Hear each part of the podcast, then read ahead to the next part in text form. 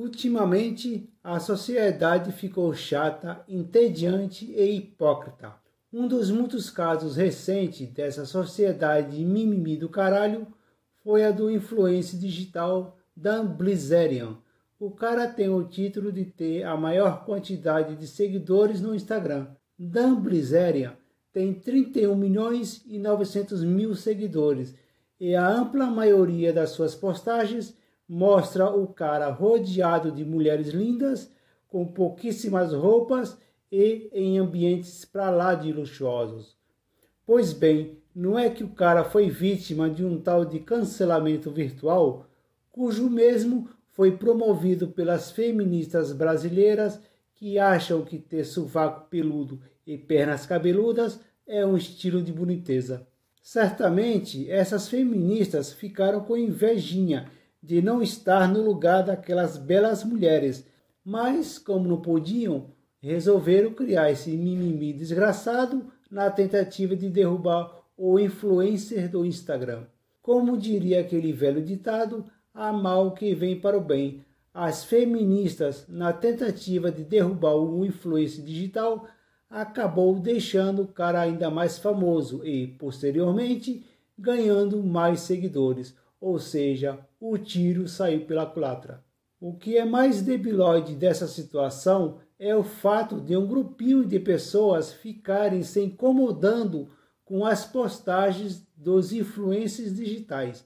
Tem que ser tudo bonitinho, politicamente correto e blá blá blá blá blá. Agora, sabe quem não se incomodaram nem um pouco? Isso mesmo, aquelas mulheres se elas estão na foto, certamente elas quiseram estar na foto por livre e espontânea vontade. Ninguém apontou uma arma na cabeça delas para tirarem fotos sensuais de biquínis e até mesmo seminuas. Foi por livre e espontânea vontade.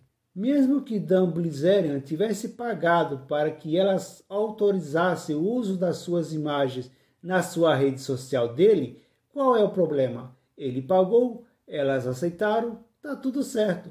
Foi uma troca voluntária, simples assim, livre mercado. Isso nos fez lembrar da época em que a Fórmula 1 lançou as garotas da Fórmula 1. Pois então, não é que teve um grupinho minoritário de feministas que achou aquelas vestes muito apelativas, mostrando os corpos das garotas da Fórmula 1. Sabe o que foi que aconteceu? O mimimi foi tão fodástico que a Fórmula 1 cancelou as garotas da Fórmula 1. O mais engraçado desse caso é que as garotas sabiam que seus belos corpos esculturais, ainda que vestidos, iriam ser usados a fim de chamar a atenção do público masculino. Afinal de contas, não tem como chamar a atenção do público masculino usando burca, com todo o respeito à cultura islâmica. Mas enfim, o mimimi ganhou e as garotas da Fórmula 1 ficaram desempregadas. O caso do Dan Blizzerian ou das garotas da Fórmula 1 poderiam ser casos pontuais e, portanto, seria o menor dos problemas. No entanto, quanto mais a sociedade fica conectada, mais algumas pessoas se tornam mais burras e acabam sendo influenciadas por uma minoria totalitária gerando uma nova onda. A onda do denuncismo começou. Um bom exemplo dessa nova onda de denuncismo acontece durante a pandemia. Pessoas que não têm o que fazer e adoram futricar a vida dos outros começou a denunciar para o papai Estado os seus vizinhos, pessoas nas ruas ou grupinhos de pessoas que estão lá do outro lado da cidade, cujas mesmas estão fazendo aglomerações. Não é só isso.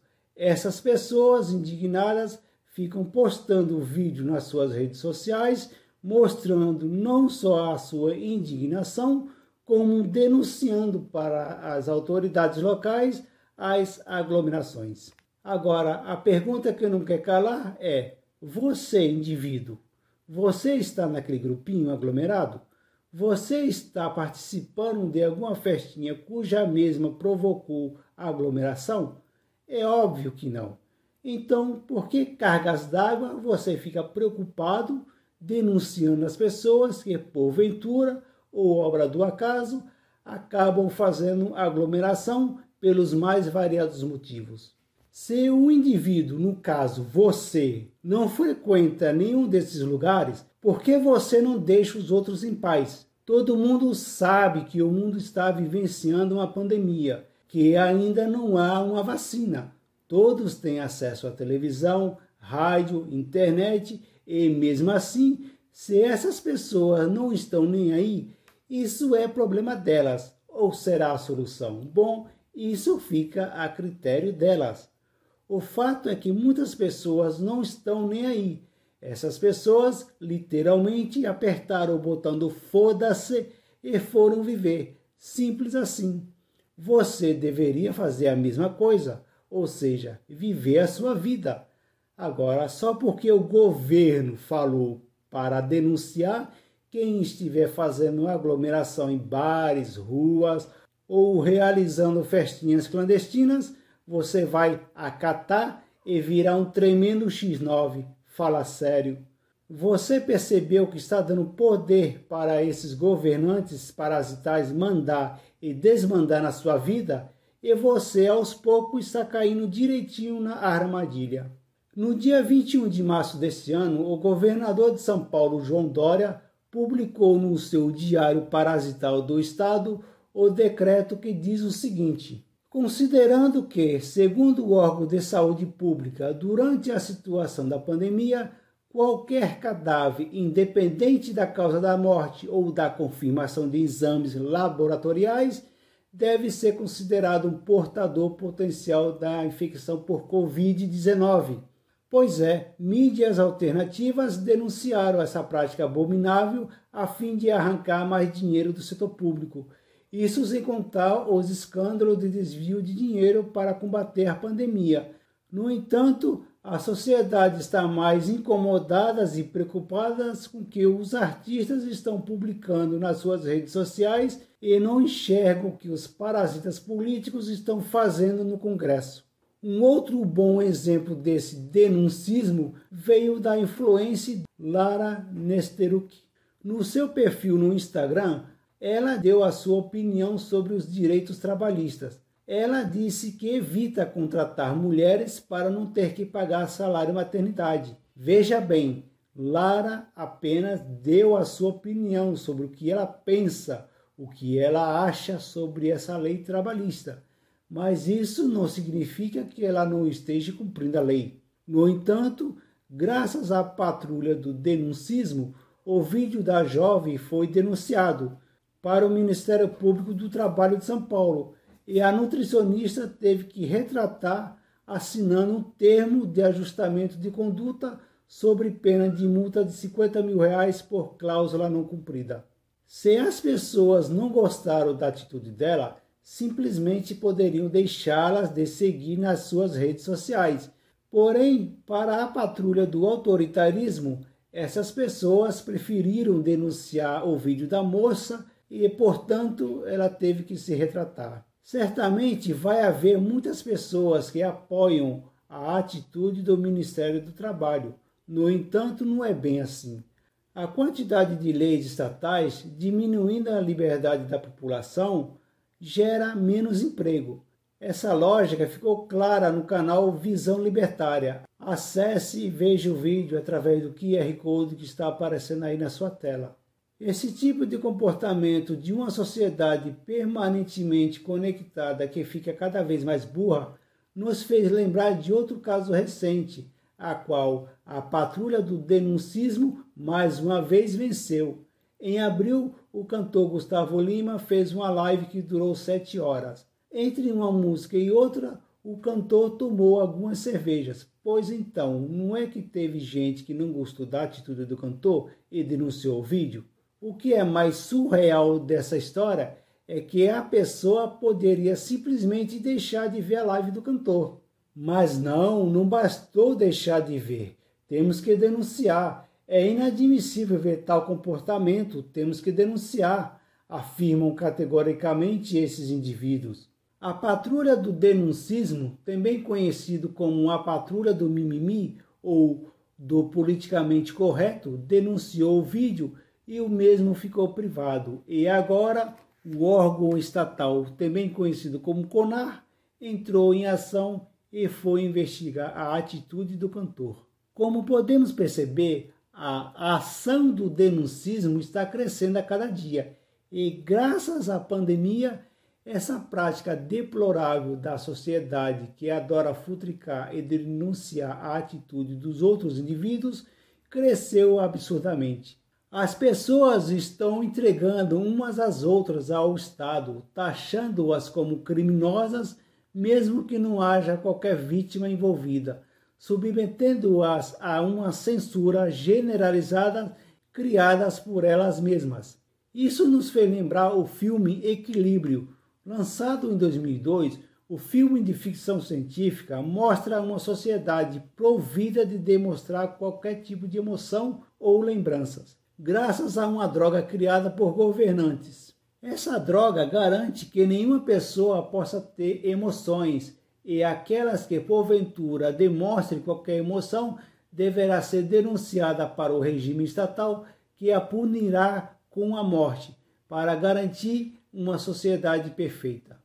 É óbvio que esse tipo de controle estatal no começo dá super certo, mas na medida em que algumas pessoas se negam a tomar o medicamento, esses indivíduos acordam para uma nova realidade e viram rebeldes. John Preston, vivido pelo ator Christian Bailey, é um dos sacerdotes da lei que combate esses rebeldes, garantindo a ordem do regime ele percebe que esse tipo de controle estatal é errado, ou seja, ele percebeu que o governo errou em privar a população de demonstrar qualquer emoção e luta contra esse regime autoritário.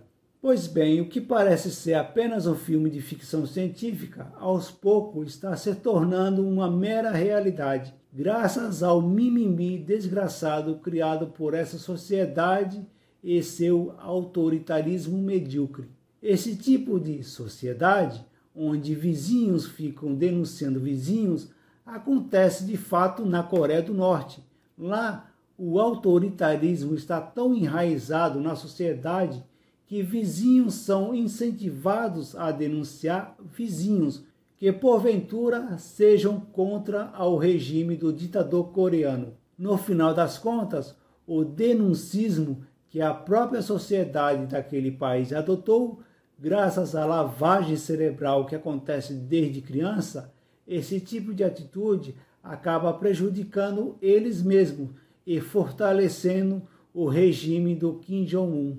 É claro que você não sabe disso, porque você não vê documentários. Você acha chato ver documentários que ficam mostrando cenas antigas e muitas vezes preto e branco, o legal mesmo é acompanhar uma série durante oito temporadas, se indignar com o final da mesma e assinar um abaixo assinado para a emissora mudar o final da série. É isso que as pessoas ficam chocadas e indignadas com o final de uma série. Agora, uma declaração do governador, cujo mesmo publicou no seu diário ditatorial, declarando na cara dura que não importa a causa da morte de pessoas o seu atestado de óbito será decretado como Covid-19, isso a patrulha do denuncismo não faz nada. É mais fácil denunciar uma live do cantor, um post de algum influencer ou qualquer outra coisa. Enquanto isso, os deputados ficam criando leis, PLs, regulamentações, cada uma mais destrutiva que a outra, a fim de fuder a sua vida. Um bom exemplo de um desses projetos de lei é o projeto de lei 3233-20 do deputado Antônio Furtado, do PSL do Rio de Janeiro, que quer criar uma cota para as empresas. Caso essa bosta seja aprovada, toda empresa será obrigada a contratar 20% dos seus empregados só porque ele é pobre. Ou seja, não importa se a pessoa é ou não qualificada para exercer e ocupar aquela função, o empresário será obrigado a contratá-lo apenas por ser pobre. E aquele empresário malvadão que gera emprego no país, caso não cumpra essa cota birolada, bingo, ele será punido. Olha só que maravilha de lei. No entanto, essa bilolice não foi denunciada pela patrulha do denuncismo. Por que será? E o que dizer do projeto de lei 1498-20 do ilustríssimo parasita Paulo Ramos, PDT do Rio de Janeiro, a qual pretende suspender as operações da Bolsa durante 120 dias devido à pandemia do coronavírus. Eu quis dizer do projeto de lei que resgata a antiga CPMF que será cobrado sobre transações digitais, cujo projeto está sendo defendido amplamente pelo parasital Paulo Guedes. E o que dizer do projeto de lei 675-20 que proíbe que os órgãos de proteção ao crédito negative pessoas durante a pandemia do coronavírus? Então aparecem várias reportagens do pequeno empresário fazendo peregrinação em várias instituições bancárias em busca de um crédito e não consegue. Bom, está aí a explicação do porquê o empresário não consegue crédito na praça para manter o seu negócio aberto. E por fim, mas não menos importante, o que dizer do projeto de lei 13.979-20 do ilustre parasita veneziano Vital do Rego, que obriga que as pessoas que foram curadas da pandemia sejam obrigadas a doar sangue. Pois é, esse projeto de lei existe, mas o mesmo é tão absurdo que o próprio criador da PL retirou da votação. Esse tipo de atitude do deputado Vital do Rego só demonstra o quanto mal intencionados são os projetos de leis desses deputados. Como diria aquele velho ditado, de boas intenções, o inferno não está cheio, está lotado. O Satã deve estar pedindo a Deus se tem alguma vaguinha sobrando no céu, devido à lotação do inferno, tamanha quantidade de boas intenções. Todos esses e muitos outros projetos de leis que foram elaborados por deputados com retardos mentais foram feitos para ferrar sua vida. Pode apostar nisso. No entanto, a patrulha do denuncismo não se manifestaram em nenhum momento. Certamente estão mais preocupados e incomodados com as pessoas nas ruas, nos bares, nas praias, fazendo festinhas clandestinas ou estão denunciando comerciantes não essenciais que descumpriram o decreto bilolado que foi parido do cu de algum parasita. E olha que tem pessoas que ficam defendendo e puxando o saco dessa corja, fazendo inimizades, brigando com famílias e amigos. E tudo para quê? Para se ferrar junto com todo o resto da população. Parabéns a todos os envolvidos. Bem-vindo ao novo mundo.